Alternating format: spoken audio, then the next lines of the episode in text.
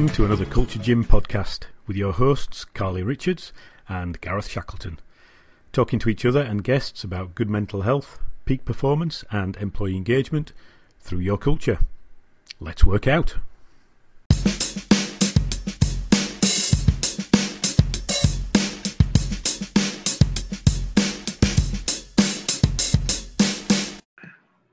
Good morning, everybody. Welcome to the Culture Gym. I'm here with my co-host, Carly Richards. Good morning, Carly.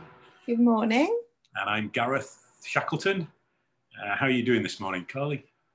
Really well, thank you. I'm sporting my Christmas jumper. You are? And I know it's like, we're just going into the second week of December, but still getting in the festive spirit because what else is there to look forward to at the minute? Seems like most people are early this year. I know. How are you? Very well. Trying to stave off that Christmas spirit feeling for a little while yet. I don't like to start too soon. No, you don't want to, don't want to too soon. Oh, you're not a humbug. No, absolutely not. I enjoy Christmas. Yeah. Lots of reasons to be joyful, but we don't have to save that for Christmas, do we? No, that's very true. Also, how's your week been? Good. Yeah. It's early in the week so far, but it's been a good week since last time we spoke, and nothing much to report. Just working as usual with clients, helping them to get through the current ups and downs of business. Tier 3? Through things. Yeah, living through Tier 3, waiting to see what happens on the 16th. Yes, fingers crossed. It's not too far away now, is it? It's just a week or so, isn't it, to find out what's going to happen next. Yeah.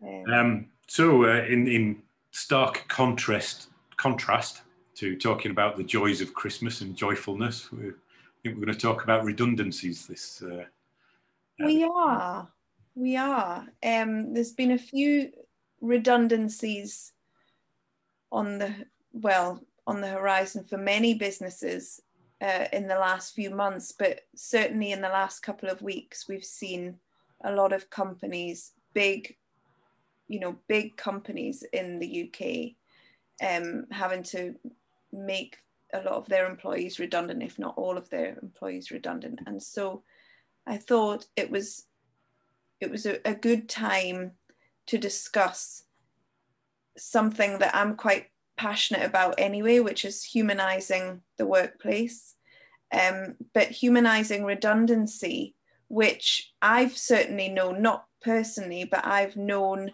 heard of, had many friends and colleagues who have been made redundant in a really non-human way, and it's not nice and it's not pleasant for them as individuals. I could imagine it's not great for the people left behind or for the person having to do it. Yep. So I think it's quite important, certainly at the minute, that we learn how to humanize redundancy and avoid that whole historic, let's take the emotion out of business. I think there is a place for that, and we shouldn't go completely 100% the other way and bring too much emotion to it, because there has to be a process with this. Mm. But at the same time, I think humanizing it is the best thing to do. So it's interesting that you talk about emotions there. I think it's a very emotional time, redundancy, on both sides of the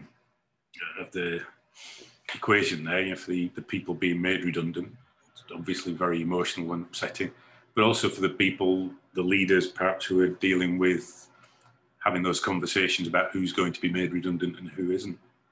So, yeah, not taking the emotion out of that. But because it's such a highly emotive time, I wonder if actually it's not so much about emotion and taking the emotion out of it or not. It's more about empathy. Yeah. Yeah, and it's treating people with empathy, but without allowing emotions to get in the way too much, and Perhaps you have to allow people to express a certain level of emotion and empathise with that, but not allowing the emotions to take over, that's for sure. I think, yeah, I think throughout the process there will be times where emotions do take over, and that could well be in an office environment, and I think that's okay. What's important at that point is it's probably likely that the person becoming quite emotional about it is the individual who's being made redundant. Or, in fact, in the current circumstances with so many redundancies, it could well be the person having to make the people redundant. So someone working in, you know, HR, senior leader, whoever it may be. And I think that if that does happen, it's about recognizing that, allowing a safe space for that to happen, and about making sure that those individuals get the right support in a safe space, again, where they can express themselves, express the emotions that they're feeling. Do you think that how you deal with redundancy and how you humanize it and deal with it empathically, do you think that's situational, you know, in the sense of, you know, what we're hearing at the moment with some of the items in the news, like Debenhams, Arcadia, some of the other retail, big retail outlets closing? You know, the redundancy there is probably, sounds like you get the impression it's happening quite quickly. It's the whole business that's going to be affected. There's going to be very little of it remaining afterwards. You know, sounds like they're pretty much going to shut those businesses completely. Is that different? Do you deal with that differently, humanize it differently when the whole business is going, than if, you know, this is a downsizing where you're allowing, you know, maybe you're losing 10% of your workforce or 5%, you know, very different situation. It is, and I think it would be naive to assume that redundancy on such a mass scale could be handled in the same way as redundancy on a smaller scale. I think with the larger scale redundancies and you know, the whole business, as you say, it will be quick. Inevitably, people will fall under the radar, and circumstances will kind of take over that will mean things won't be done in an ideal way. It's unlikely, I mean, because things will have to move so fast, and with so many unanswered questions, with so many things up in the air, you know, people are juggling so many plates in these type of situations, that it would be hugely challenging to go from everything's fine, we have no redundancy plan in place because we don't need one.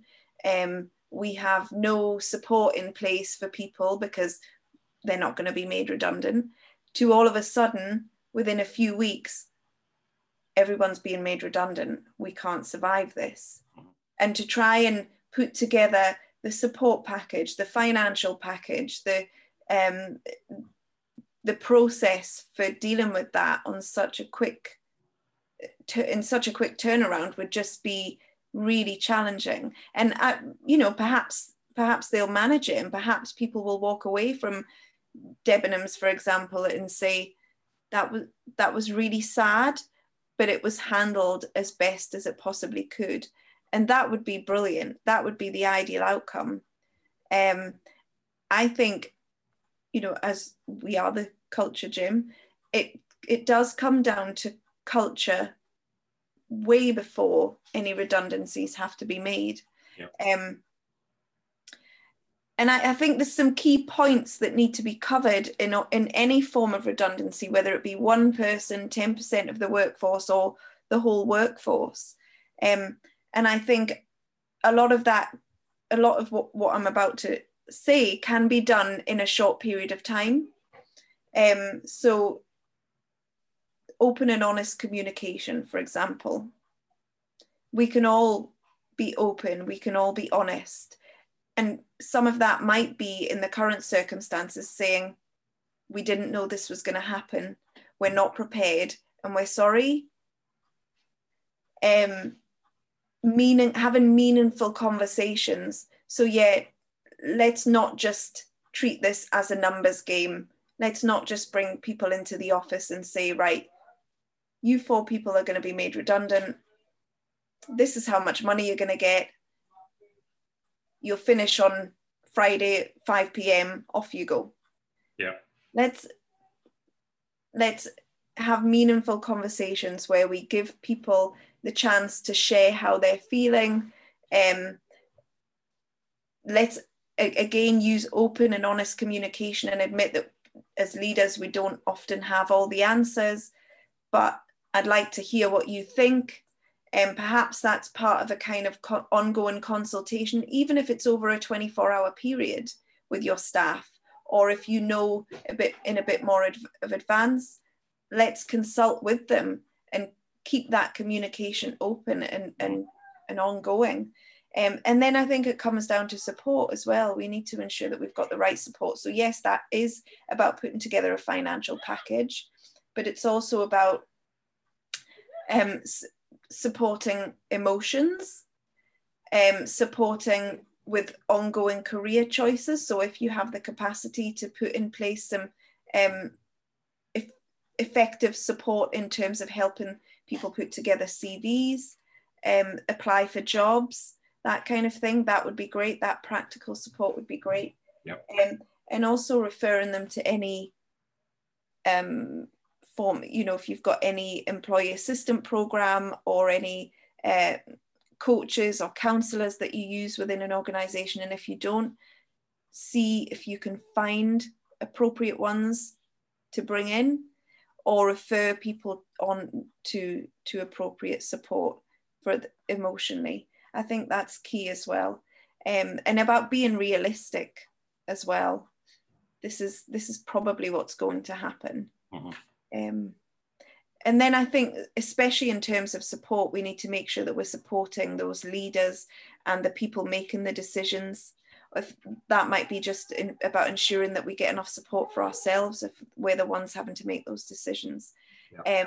Ensuring that we're supporting the HR managers and the HR team, because that'll be a tough situation to be in right now, tough job to do. And also, if there are any remaining members of staff, it's about supporting those members of staff and ensuring that they aren't, they aren't experiencing some job insecurity, for example, about their own job. Mm-hmm. Keeping that communication going with them ensures that they understand what's going to happen with them in the future. And if, for example, this has happened overnight or within the space of a week or two, and it's kind of come out of the blue, I think there's a lesson in that organizations and companies can take who are surviving right now, or perhaps thriving. They can take a lesson from this to think, this could quite easily be them.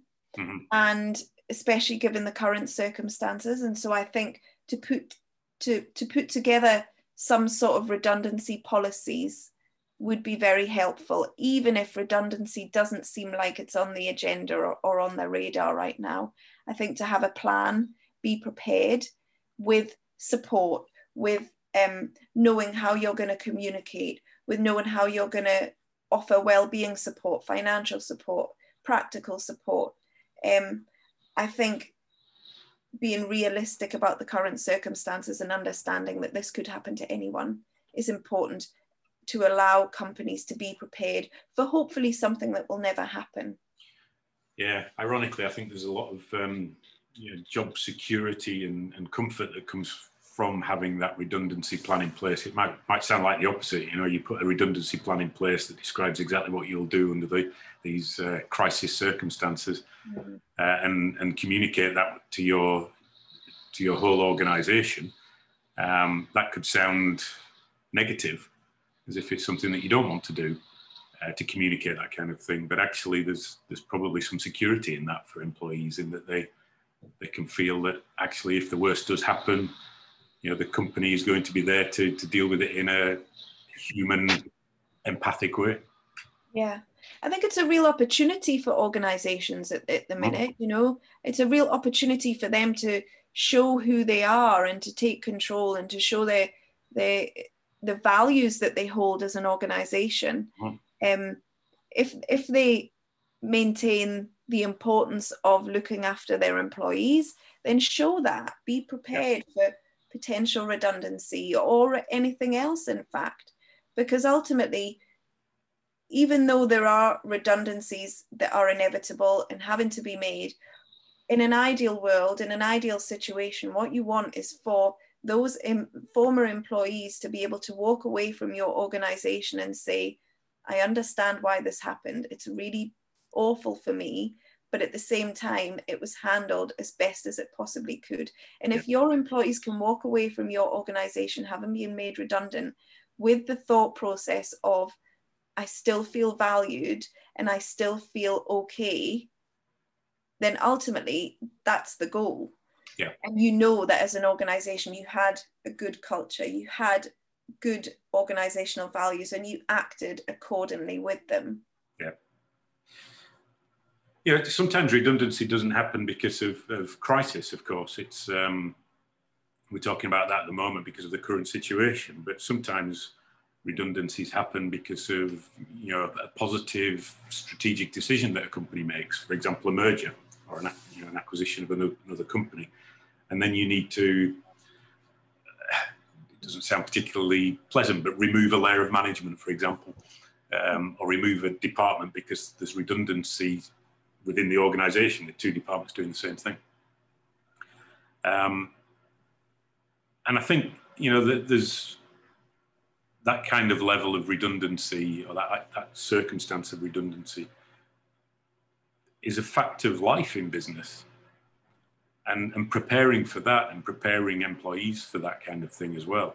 Whereas, you know, we don't want to be talking all the time, you know, about people potentially losing their job because, you know, we could merge with somebody tomorrow and then we might not need you. You know, and that doesn't instill anybody with confidence.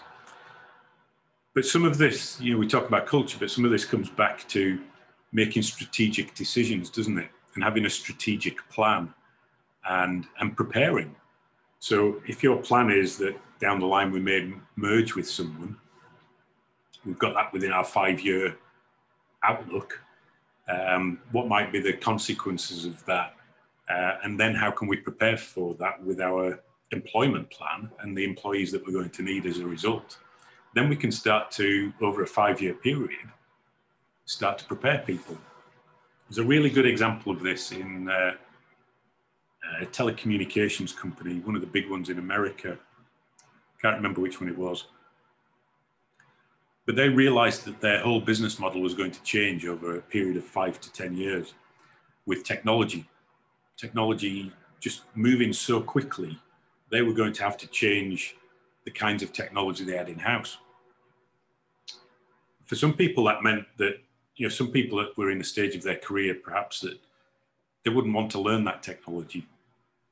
Whereas other people, perhaps at a stage where they were really excited about the new technology and wanted to take that on. So what this company realized was, with technology changing so quickly, they needed new skills developing. So they needed to develop new skills so they could put some people into training courses to learn this new technology and to bring it in-house. Other people, perhaps, were at a stage that didn't want to learn that technology. They were too long in the tooth, you know, whatever the reason was. They would be the people to stabilize the business right now, but that they could have a 5-year period where they would be vital to the company, so looked after really well, but then helped to move out of the business over that 5-year period. So what I'm saying there in a very long-winded way is, you know, you can make these redundancy decisions strategically sometimes and prepare people, and people actually can be, it can be for their benefit.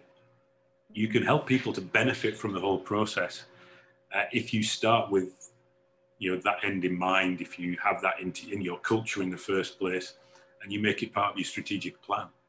You know, I guess that's a little bit off track with where we're at with the current crisis round of redundancies. But, you know, you know, you could argue with some of these companies like Debenhams, they've been arguably struggling for a while. Perhaps they should have been looking more strategically at their business model. Perhaps if there had been more investment from the board in the business model, they could have adapted. They had time to do it because we've known that the internet's been taking over retail for 20 years. You know, it's not as if they haven't had time. So just like the telecoms company that recognised technology was changing for them. You know, perhaps Debenhams didn't need to be in the situation they're in. Now, I'm sure their senior management will argue differently. But I think there's an argument to be made there. And that we can do these things more strategically and involve people in the strategy of the business and to help them to make decisions about where they want their careers to go. Do you want to be with us with the new technology or don't you? And you know, that's a way to manage it humanly as well. Yeah, yeah. I think so that's the long-winded aside, really. It's all relevant, isn't it? It's especially when we're kind of focusing on company culture. I think ultimately what we're saying is redundancies need to be planned for in an ideal world. If there isn't a plan, then you can still humanize them, but they should be planned for even when it doesn't look like they're going to happen. And I think part of that whole planning process is about how to avoid them. And so how to avoid redundancy is to make sure that you have a business that's going to be relevant for the next 10, 20, 30 years. Yeah. So perhaps you're right. You could argue that some of this, if not all of it, could have been avoided for a lot of organizations. And perhaps had that been considered sooner, I mean, no one could have planned for a pandemic, but we did know that retail was moving very fast online, certainly with the, you know, the rise of companies like Pretty Little Thing and ASOS and that, you know, those kind of companies that are purely online and not on the high street. Do we need to say other retailers are available? I don't know. Well, you have. So. But, you know, yeah, I think like any business, particularly you've spoken about your own clients, for example, and a lot of my colleagues and a lot of clients have had to move online very fast in the pandemic. And whilst I appreciate that larger organisations are going to find that process slightly more challenging, again, we've had since February pretty much, if not March at least, to consider the outcome of the pandemic and to move with the times. That's right. And it's unfortunate that a lot of organisations haven't managed or been able to do that. Yeah, and I don't want to sit here as judge on these things. It's perhaps not the format, but I think there is an element of, you know, we're talking about culture. There's an element of the culture of some of these organisations perhaps wasn't right, and it was the culture and the strategy which has led them to this situation, as much as it's the pandemic. That, you know, the pandemic has catalyzed, you know, the outcomes happening perhaps faster than they would have done, but they were probably going to happen anyway because of the strategy and culture of some of these organizations, you know, not adapting quickly enough, not putting enough investment into that change of strategy that was required. And did the pandemic cause the failure of some of these companies? Well, maybe not. You know, we'll leave that to other people's judgment, but I certainly have my view on some of that. Yeah, yeah. And I mean, you know, we all make choices, don't we? We all, as you say, it's not for us to sit here and judge, but I think to humanize, hopefully, these companies and these organisations will be humanising their redundancies, and they will be doing the right thing by their employees, by themselves, and by, you know, by the whole of society, really, because they're such huge employers And the fear I have, you know, for those people who are involved in this right now, who are being made redundant, is that the companies that will tend to humanise this process and to do it in a positive way for people are going to be the ones that don't need it, because they've already got the culture, the strategy in place, and you know, and so they probably don't need the redundancy plan anyway, even though they've probably got it in place. It's the companies that don't have that good culture that found themselves in this place already. Again, might be completely wrong about that, but yeah, and so it's a little bit sad for those people who are in this situation now with some of the companies that are folding, that human aspect to the culture probably isn't as strong as it could be, and that's part of the problem. Yeah, perhaps. It's chicken and egg on that one, isn't it? Which just re-emphasises the importance of culture. Yeah. If it's true. And about who, you know, who we are as an organisation, who we are as individuals, as teams, as leaders. And I think that the culture is ultimately the kind of personality of the whole thing put together, isn't it? And how we behave according to that personality and experience. And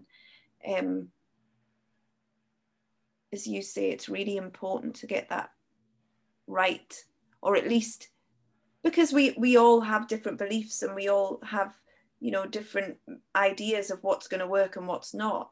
So it's not really anybody's place to say this is what you should have done, this is what you could have done, I guess. But because perhaps they thought they were leading companies in the correct way, and that's, you know, that's their decision, it's entirely their prerogative. But I think to do the right thing by anyone who's unfortunately in a situation that can't be avoided, which is to be made redundant, is really important. Really important at a really horrible time to do the right thing, not just in redundancy, but in life in general, isn't it? Yeah. When someone's struggling, when someone's suffering, you wouldn't, I think anybody would want to treat that person or want to be treated at a time when we're struggling in a certain way. And that doesn't take an awful lot of common sense, does it? So, well, that's right. I think it's treating people with respect, isn't it? You know, at every level, and treating people the way they'd like to be treated. Yeah, it's as simple as that, really, isn't it? At the very least, treating them no worse than you would like to be treated yourself. Yes. You know, at least that, have that level of respect, and I think, you know, ironically, even in, you know, having been quite negative about some of the companies involved here that in the current situation, I think the people in those organisations probably will do all of that. You know, the middle managers, the HR managers will treat their colleagues with great empathy in those organisations, despite the fact that you know, perhaps the strategy and culture of the organisation wasn't as supportive as it could have been. Yeah. And that's good, you know, at that level. People are people, and we'll treat people hopefully with great respect. Yeah, that's a good way to end that, actually, Gareth. People are people. That's as profoundly unprofound a thing that you can say, isn't it? They're very important. We're all people. This is actually, I had a really good conversation with my one of my kids about this. You know, he was frightened about getting detentions at school, and he's never had one yet. And I had to just remind him that even the teachers are people, and they might get cross sometimes if certain kids aren't doing the right thing. They might get frustrated, but we're all people at the end of the day. They were kids once, and the same applies in organisations. You know, leaders are still people. That's right. Yeah. And we all have feelings, and we all have emotions, and we all struggle, and we all thrive and survive in various different moments of our lives. And so we just need to remember people, we're all the same, if not all different. Yeah. Excellent. Let's leave it there. That's all we've got time for, in fact. So good. Important topic right now for businesses and you know, maybe lots of companies out there facing it. So hopefully between the rants and the diatribes, there's some nuggets of information there that's of value to people. Yes, I'm sure there will be, hopefully. Particularly from you. Thank you. Good. Well, have a good week, everybody, and we look forward to being here next week. Yeah. Thank you for listening. Yeah. Get in touch if you'd like to discuss anything. If you've got a point of view you'd like to express, we will share it if you do get in touch, and if you'd like us to, and discuss it too. So yeah, please do that. You can reach us at hello@culturegym.co.uk. Mm-hmm. Have a good week, everybody. Bye-bye. See you later.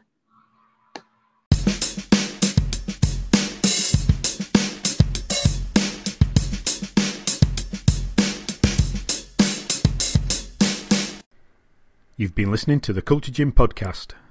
Thanks for working out with us. Till next time, work happy.